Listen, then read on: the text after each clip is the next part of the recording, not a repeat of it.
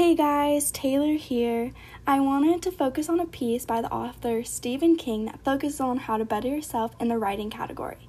This book talks about many ways on how to emphasize your voice in writing and strengthen your writing techniques, but today I'm going to center the attention on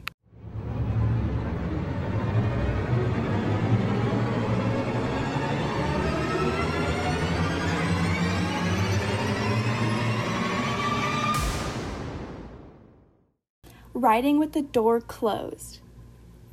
This strategy really pulled my attention because I think that a lot of people struggle with considering what other people think when they are writing. However, King's tip on writing with the door closed can really help one focus on themselves, and having the ability to be your own element can give you the confidence to write how you really feel. However, the other side of what Stephen King talks about is how the next step in writing is to write with your door open.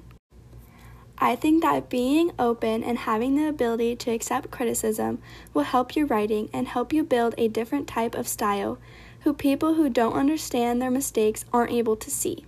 Having an open door to editing and criticism towards your writing will help you adjust your work to fit towards a bigger crowd.